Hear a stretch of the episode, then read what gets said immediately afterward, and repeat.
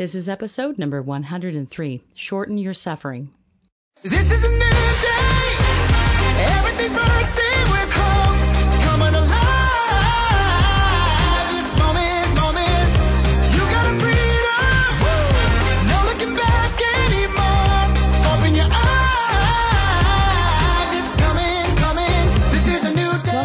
Mindset for Life podcast. This is Bethanie, your coach from drbcoach.com, coaching with power, purpose, and practical tools to help you show up with confidence.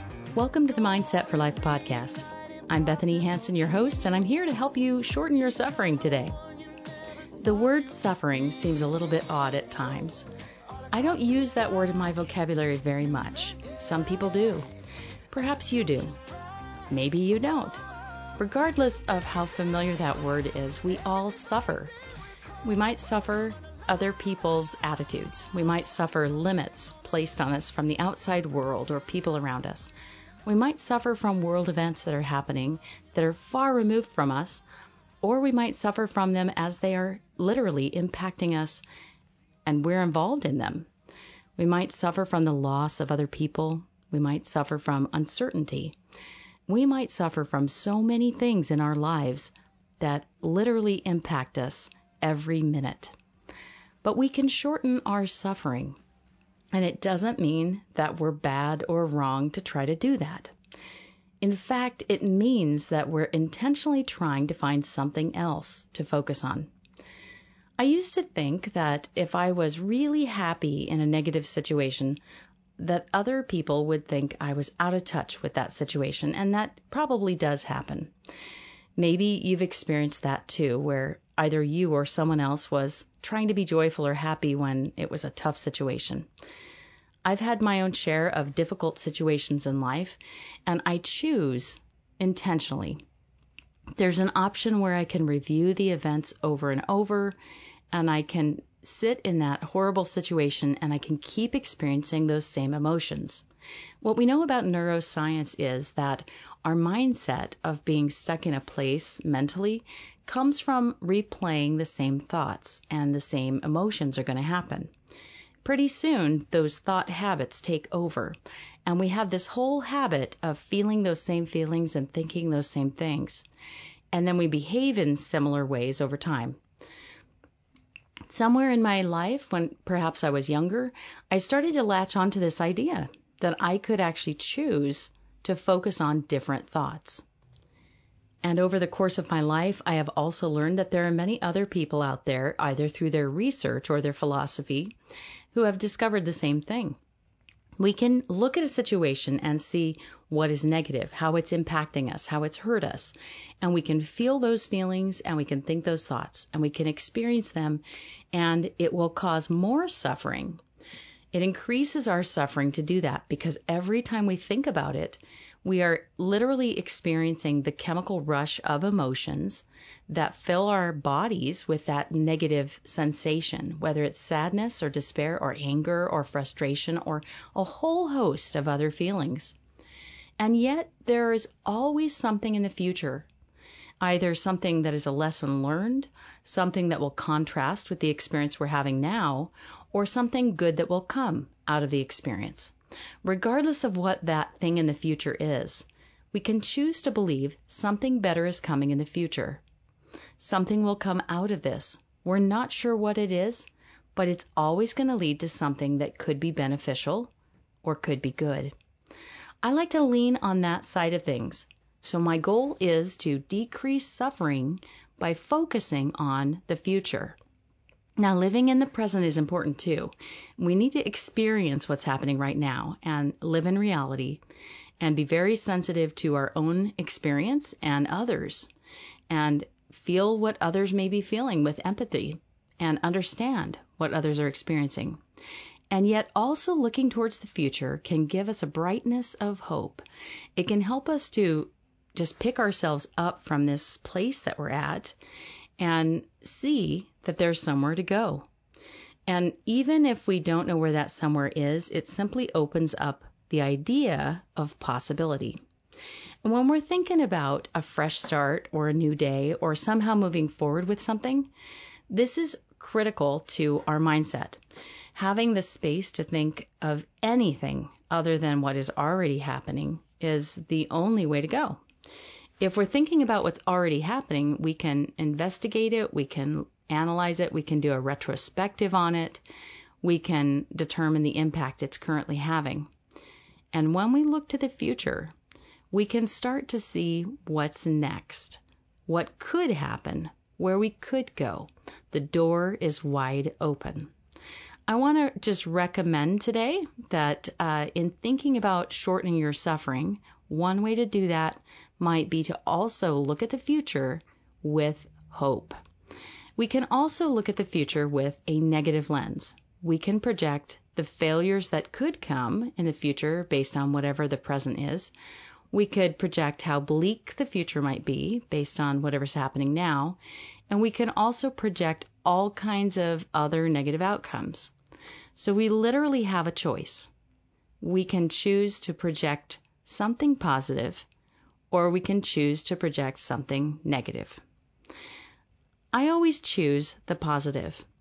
I don't know if it's something inherently part of my personality or if it's just something I keep cultivating over time.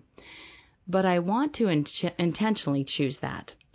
And the reason for that is that there's something I can do with the positive. It opens doors and possibilities. And when I focus on the negative, it makes me feel really awful right now. It increases my suffering, but it also makes it hard to see anything different in the future but more suffering. So let's take stock right now. Where are you suffering right now? Are you suffering in your relationships? Are you suffering in your work situation? Are you suffering in your physical health? Are you suffering in your living conditions? If there's any area that you're suffering in right now, you're really struggling with a situation or a person or an environment, let's think about what might be coming in the future. There have always been people in my life that I could easily love because they were just so likable and easy to love. But I've also experienced my share of people who are challenging, and I'm sure I've been that challenging person to others as well. And when I face a challenging challenging person to me, who is challenging me, um, that person doesn't always present themselves as challenging to others we all have different personalities and different perspectives. So someone who I might find challenging, you might not agree that that they're challenging. Anyway, a person like that in your life could be your best teacher.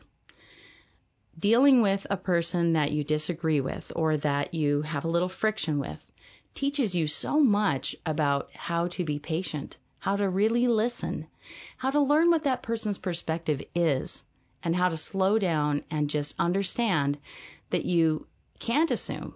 You have to get question oriented, curious, and you have to learn things, or you'll be stuck in suffering for a long time, or you'll have to just leave the relationship.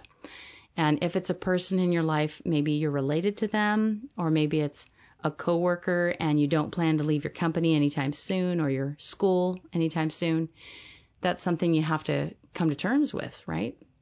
What if it's a, a physical situation that you're suffering with? Well, there are chronic illnesses and there are conditions that we can't change right now, and they might last the rest of our lives. Maybe it's even a chronic illness that will eventually lead to one's death. We don't know, right? Um, but there's a lot of things that we could be facing that are suffering oriented.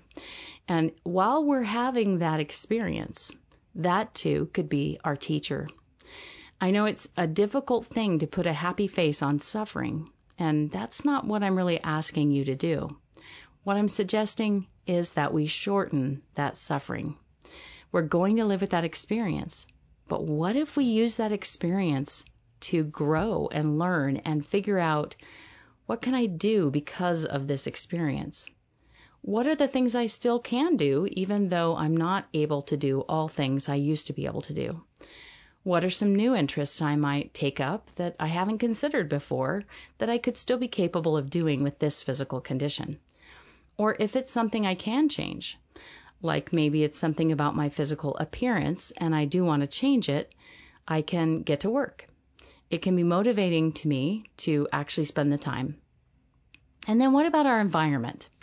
When we have an environment that causes suffering and we think it's because of the other people and their stuff or what they do in the house, there actually is a lot more about that that we can control. And we can clean up our space, we can weed out, whittle down. There are always former parts of our lives that we have moved on from, and we can let go of them now.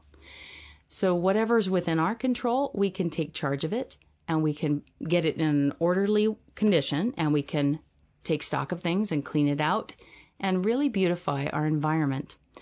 Then, if it's other people in our environment that also have the stuff or the clutter or habits we don't like, we may be an influence on those people through what we choose to do with our own situation.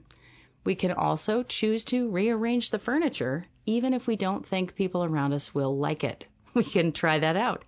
And there's a new experience right there. This idea of focusing on the future to shorten our suffering and trying options, those things can help us at the very least have a different experience. Now, maybe you are a parent or a partner or a teacher to someone with a severe disability or a disabling condition of some kind.